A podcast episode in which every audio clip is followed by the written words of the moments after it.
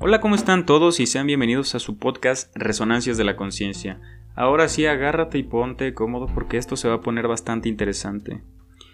El día de hoy, como ya viste en el título, vamos a hablar de reaprenderlo todo. ¿Por qué le puse este título tan raro o tan amarillista o como tú lo quieras ver? Porque hemos crecido con paradigmas o ideas concebidas en nuestro devenir y en nuestros círculos. Lastimosamente, bueno, no lastimosamente porque pues es así que cambiamos la naturaleza del ser humano, pues no. Según el materialismo histórico, este precepto marxista nos menciona que el ser humano es la suma de todo lo que acumula materialmente en su vida, tanto conocimientos, películas, personas, comida, vivencias, todo eso van formulando una identidad y una esencia. Entonces, ¿por qué hemos crecido con estos sesgos, con estos prejuicios que nos han impuesto en el acontecer del devenir? ¿Te lo has preguntado? Siempre pensamos, por ejemplo, inclusive nuestras ideas religiosas están preconcebidas de algo que escuchamos, de algo que oímos. Inclusive terminamos mencionando cosas que ni siquiera entendemos pero validamos una especie de conocimiento replicando otra manera de pensar que ya corroboró su, su, pensamiento, su verdad, y la adoptamos nosotros para no preocuparnos, para no quebrarnos la cabeza, ¿no? Entonces, son esos prejuicios o ideas que nuestra familia ha insertado en nosotros. Tienes que hacer esto, de grande vas a hacer esto, tienes que estudiar esto, tienes que estudiar aquello. O los profesores, las reglas son para seguirse. A la autoridad no se le cuestiona. Lo que diga él es ley y no se mueve. ¿Cuántas veces no vimos a un maestro darnos herramientas o información errónea? Y crecimos con eso porque él, él lo escuchó por ahí o... O mira, él tuvo ese prejuicio de no corroborar su información, pero entonces se la dijeron y dijo, ah, esta es la verdad y la fue divulgando y esparciendo por todos lados. Pero bueno, nosotros vivimos ya de manera reactiva y mecanizada como somos, pero nunca cuestionamos todo lo que nos llevó a sacar esa conclusión o a ser así, ¿sabes? Que mucho tiene que ver este sesgo y todas estas ideas preestablecidas que nos mecanizan y en verdad no vivimos desde nuestra identidad, sino no vivimos de manera activa y consciente, al contrario, reactiva y mecanizada, ¿no? ¿Por qué? Porque no cuestionamos lo que se nos dice. Tienes que hacer esto, tienes que hacer aquello y no no lo cuestionamos, no lo pensamos a profundidad. Decía Charles Peirce en la fijación de la creencia, fíjate bien lo interesante. Hay pocas personas que se preocupan de estudiar lógica, porque todo el mundo se considera lo suficientemente experto ya en el arte de razonar. Observo, sin embargo, que esta satisfacción se limita a la capacidad de raciocinio de uno mismo, no exigiéndose a los demás hombres. Fíjate bien, cómo nosotros tomamos por preestablecida una idea sin siquiera corroborarla. ¿Por qué? ¿Y cómo? ¿Y cuándo? ¿Sabes? Para el ser humano, cree que la manera en que él cautiva o cosecha conocimientos es la manera más auténtica y más acercada a la verdad, ¿no? Haz de cuenta que existe algo con lo que la ciencia o la filosofía, ciencias exactas y ciencias pseudociencias o ciencias no exactas, como lo son la psicología, la filosofía, etc., ¿no? Todas estas ciencias, para que no se caigan en falacias, tienen un marco teórico o una epistemología que son las herramientas que inducen al conocimiento verdadero, ¿no? Si no hay un tipo de episteme o epistemología, no hay conocimiento porque no está comprobado, no hay herramientas suficientes que, que validen ese conocimiento. Entonces, mira lo importante que dice Pierce. Ya nos consideramos todos expertos en el arte de razonar. Yo creo que esto. Y si no creen, ahí viene el ego, ¿no? Aunado a ello, todavía el ego, ¿no? Que siempre quiere aportar, tener la razón y nunca decir, ok, no tenía la razón, me equivoqué. Siempre dice, yo creo que esto y aquello... Y te viene otro argumento, ¿no? Y terminas diciendo, ah, bueno, pero esa es tu verdad, no la mía. ¿Y dónde está la verdad, no? La, la, verdad no se acerca a la persona que grite más, decía Tagore. La verdad está de la persona que más someta a duda cualquier conocimiento, ¿no? El ego es una parte mecanizada de nuestra psique, de nuestra alma, para autodefenderse. Pero una vez que nosotros dejamos de tomarnos personal la vida y entender que no lo hacen por lastimarnos o fregarnos, o, no tomamos personal las cosas, que no las tomamos a pecho, que no digamos, ay, él quiere deshacerse de mí, él quiere hacerme quedar en ridículo, no. Darte tu espacio, tu tiempo y no tomar en cuenta cosas vagas, vanas y sin trascendencia, ¿no? Entonces, es muy importante quebrar este paradigma, ¿no? Vamos a ver qué es un prejuicio, ¿no? Siempre tenemos este prejuicio al acercarnos al conocimiento o, establecer hasta una frase, un refrán de la abuela o del abuelo que pues podría ser erróneo, ¿no? Y crecemos con estas ideas, ¿no? El hombre tiene que ser el único que trabaja en la casa y crece con esa idea. Y la adopta en su día a día, tiene problemas en su matrimonio y no prospera una persona, ¿no? ¿Por qué? Porque nunca cuestionó este mantra que se le fue impuesto por su círculo social, ¿no? Entonces, debemos reaprender el mundo, ¿no? Nos damos cuenta inclusive que cambiando un poco nuestra noción de ver la vida, cambia todo totalmente porque recordemos que el mundo es como nosotros somos. Decía René Descartes en Cogito ergo sum, mal traducida por pienso y luego existo, nos dice pienso, por lo tanto existo. Entonces, en base a ello, todo lo que existe fuera de nosotros se interpreta por lo que somos, por lo que existe antes de, por nuestra identidad. Entonces, tomamos este mundo como personal, como atacándonos, como que somos el centro, y no es así. El mundo tiene su naturaleza. Entonces nosotros lo interpretamos de manera errónea por todos estos ideales que hemos, estos prejuicios que hemos ido acumulando a lo largo de la vida, ¿no? Para darte una definición un poco más amena de prejuicio, vamos a decir que es una idea preestablecida, sin antes ser sometida al cuestionamiento. Una verdad cargada de sesgos, limitaciones y no comprobada, ¿no? La única manera que nosotros tenemos para quebrar este círculo vicioso de caer en estas ataduras del pasado es cuestionándonos las ideas que tenemos preestablecidas. ¿Por qué el hombre tiene que ser el único que pueda trabajar, ¿no? ¿Por qué el hombre es el único que pueda votar? Ah, ¿verdad? Todas esas cosas no fueron cuestionadas en su momento. O tal vez sí, pero hicieron caso omiso, ¿sabes? Pero de eso se trata, de crecer con estas ideas que concebimos reales, perfectas e inalienables e inamovibles, ¿no? Entonces, vamos a ver una teoría muy interesante de la voluntad y de la moral y de todos estos prejuicios que vamos cargando a lo largo de la vida de Friedrich Nietzsche, que considero muy lúcida y sale en el libro, bueno, un libro encantador. En este discurso del gran Zaratustra, Nietzsche nos muestra el camino que debe atravesar el ser humano de una forma metafórica para poder llegar a cambiar su antigua moral por valores propios. Debemos sacar esa conclusión, ese conocimiento comprobado, tener un criterio, tener una identidad y no ser mulas de carga, ¿sabes? A eso me refiero con todo esto. Debemos por lo tanto entender estas tres figuras de Nietzsche como los momentos que atraviesa el espíritu del hombre en dicho camino. La primera figura es la del camello. El espíritu se encuentra introducido en la moral tradicional, la cristiana, es servicial, sigue los modelos que se le han impuesto y las normas morales. Aquí hay algo bien importante no cuestionamos todo lo que se nos ha impuesto. Entonces, por ejemplo, Friedrich Nietzsche ataca el cristianismo porque él considera que hizo personas vacías, eh, sin propósito, mecanizadas, que no cuestionan nada, ¿no? Entonces, intrascendentes, gris, frías, sórdidas, mezquinas. Entonces, en este precepto del camello se toma la humillación como valor, igual que la dedicación a los demás, ¿no?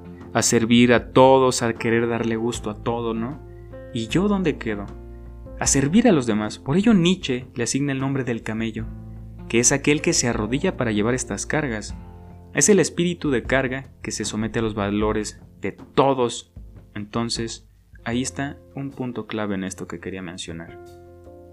Este camello, que no desafía la autoridad, ¿no? A lo que andábamos mencionando antes, va sesgando y creciendo esta alienación del conocimiento verdadero, inclusive de su identidad. ¿Te das cuenta? Vive de rodillas, agazapado, y si le dicen, fíjate bien, tienes que estudiar química cuántica porque tu abuelo lo estudió. ¿Qué va a hacer el espíritu de camello? Va a seguir eso. ¿Y dónde está su voluntad? ¿Dónde está lo que él quiere estudiar? ¿Pero por qué? ¿Por qué no nos atrevemos a desafiar? Bueno, no me gusta esta palabra, pero dicen el, la zona de confort. Pero hay algo bien interesante en esto, que en los momentos incómodos de la vida es donde más aprendemos. No queremos... Em, no, queremos, no podemos conocer a esa persona que nos gusta, que está, que vimos sentada en un parque leyendo un libro, no nos atrevimos a acercar porque no nos atrevimos a estar en ese momento incómodo, ¿no? En donde está la realización y la plenitud. Porque nos da miedo, porque preferimos, ah, si no voy, no voy a pasar ese momento incómodo, ¿no? Entonces, pues, ignoramos y nos vamos. No nos desafiamos a nosotros mismos para no incomodarnos, ¿no?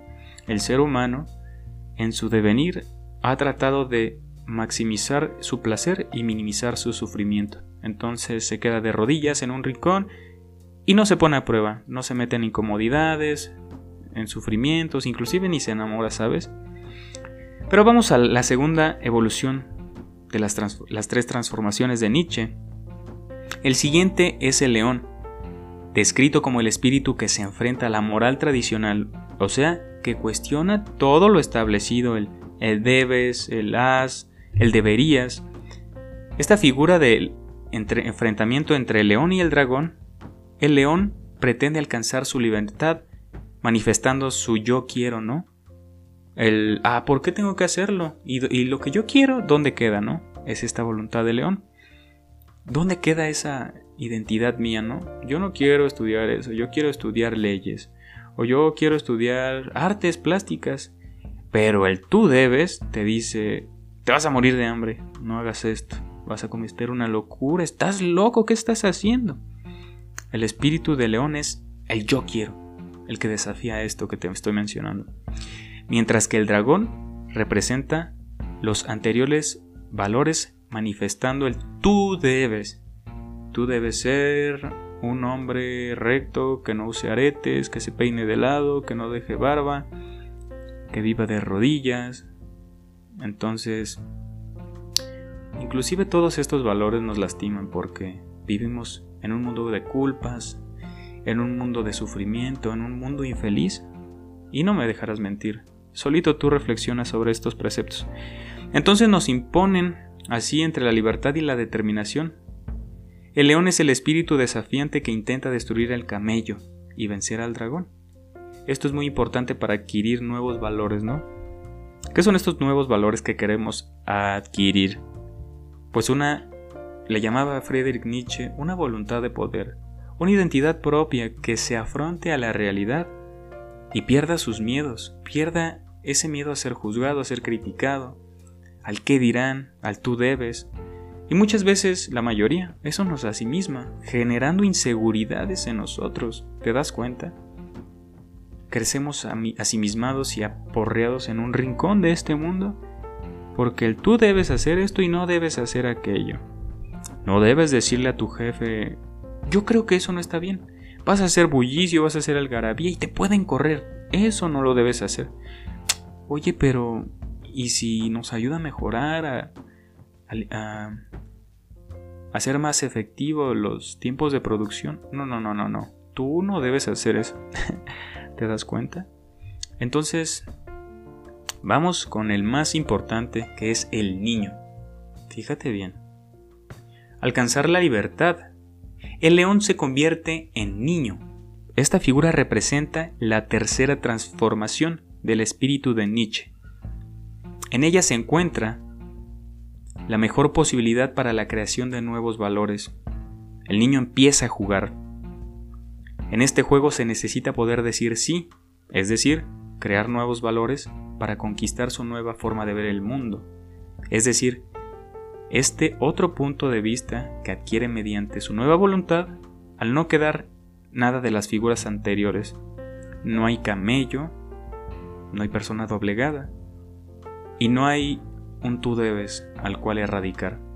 El niño es el espíritu creativo con el que acaba el recorrido del camino hacia la transformación de valores. ¿Te, ¿Te, das cuenta de esto? Aquí hay algo bien importante. En esa introspección o en esa soledad, entre tú cada vez más te conoces, más lejos estás de la realidad, de las personas, perdón, pero más conectado estás con la realidad.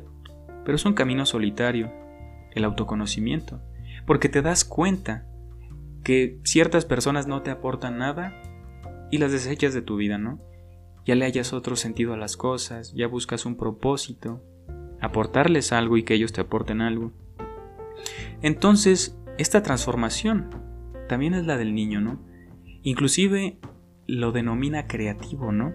Este pasivo y activo a la vez estado inerte de, de una conciencia que, que busca crear, que busca innovar, que busca apasionarse, que deja atrás todo lo que ya ha concebido como real y busca hacer de sí o de su vida algo nuevo, ¿no? Porque acumular nuevo capital intelectual nos ayuda a llegarnos a una realidad diferente. Entonces, por eso un libro tiene gran relevancia en nosotros. Y es así, inclusive la creatividad y la locura están ligados. Porque el común denominador está llegado a la mesura, al tratar el mundo tranquilo, al tratar de privarse de derrotas, de fracasos y que no lo señalen. Y ahí mismo se aliena y se pierde de este mundo de allá afuera, ¿no? Esta voluntad de poder a la que aludía Nietzsche es este niño, que no le importa lo que digan y lo que se ha dicho. Él busca hacer su propio camino y desafiar sus miedos, desafiar sus temores y sus inseguridades. Entonces, el camello es el decadente, el sometido, el débil. El, el león busca ser salvaje y pasional y desmedido, ¿no? pelearse, jalonearse. ¿Y el niño qué hace? Establece sus nuevos lineamientos, genera sus propias conclusiones, sometiendo todo a cuestiones, a dudas, genera sus nuevos valores, ¿no? Corrobora qué está bien y qué está mal, ¿no? Por su propia voluntad y no por lo que le dijeron, ¿no? Tiene autodeterminación y libertad, ¿no? Ya no está a expensas de lo que digan, de lo que deberías hacer, de que se burlen de él, él solo toma en cuenta sus ambiciones y es lo único que le importa, ¿no? Tiene audacia e inteligencia. Esta es la transformación del niño en la que todo mundo debería concluir. Pero bueno, el debes. ¿Qué es el debes? ¿Por qué nos dicen lo que debemos que hacer? Muchos podríamos pensar, ah, es que te aman y es que... Pero pobrecita, la gente no lo hace. Ellos ya crecieron así. Nuestro camino espiritual es quebrantar todos estos lineamientos que se han ido transgrediendo generación en generación, ¿eh? y no es culpa de nadie, sino de nosotros por no desafiar o encarar a esa supuesta verdad, ¿no? Estos mantras que perpetúan nuestra vida de manera negativa. El debes es el mundo que quiere apoderarse de la voluntad, ¿no? Cargándonos sus ideas, sus frustraciones, lo que deberíamos hacer, ¿no? te tiene que decir te quiero, ¿no? Tu pareja. ¿Y por qué? Que no te amen como tú no quieres. Que no te amen como tú quieres no quiere decir que no te amen, ¿sabes? Pero tenemos esta idealización y romantizamos todo, inclusive el mundo, inclusive el amor. Fíjate bien. Creemos que el amor de las películas es el amor que en verdad existe. Y cuando no vemos eso y vemos que es muy diferente, nos sentimos ensimismados y peleamos preconcebimos el amor como algo perfecto y mágico. Y muy, muy por último lo tomamos como es en verdad, real, lleno de aristas y vértices, peleas y discusiones, caricias y besos, pasión y amor, inclusive locura, porque inclusive nos lleva a cometer cosas tontas por amor, ¿no? Poco comunes. Pero así es esto. No sometimos a la cuestión a todas las todos los estatutos que nos presenta la vida y seguimos esos lineamientos porque pues ya están establecidos y no queremos ser raros, diferentes. Yo no te hablo que que rompas las reglas. Rompe las propias reglas que tú creas que hayas concebido como equívocas. Mientras no perjudique a los demás, tú trata de, de cambiarlo todo, la manera en que interpretas el mundo, porque tu conciencia es lo único que con lo que lidias día con día y ese eres tú, ¿no? Entonces debemos allegarnos a un conocimiento real, comprobado por nosotros mismos, y dejar estos prejuicios y paradigmas del pasado para poder ser la mejor versión de nosotros mismos. Te mando un gran abrazo, te invito a suscribirte para más temas así y nos vemos en el próximo podcast. Chao.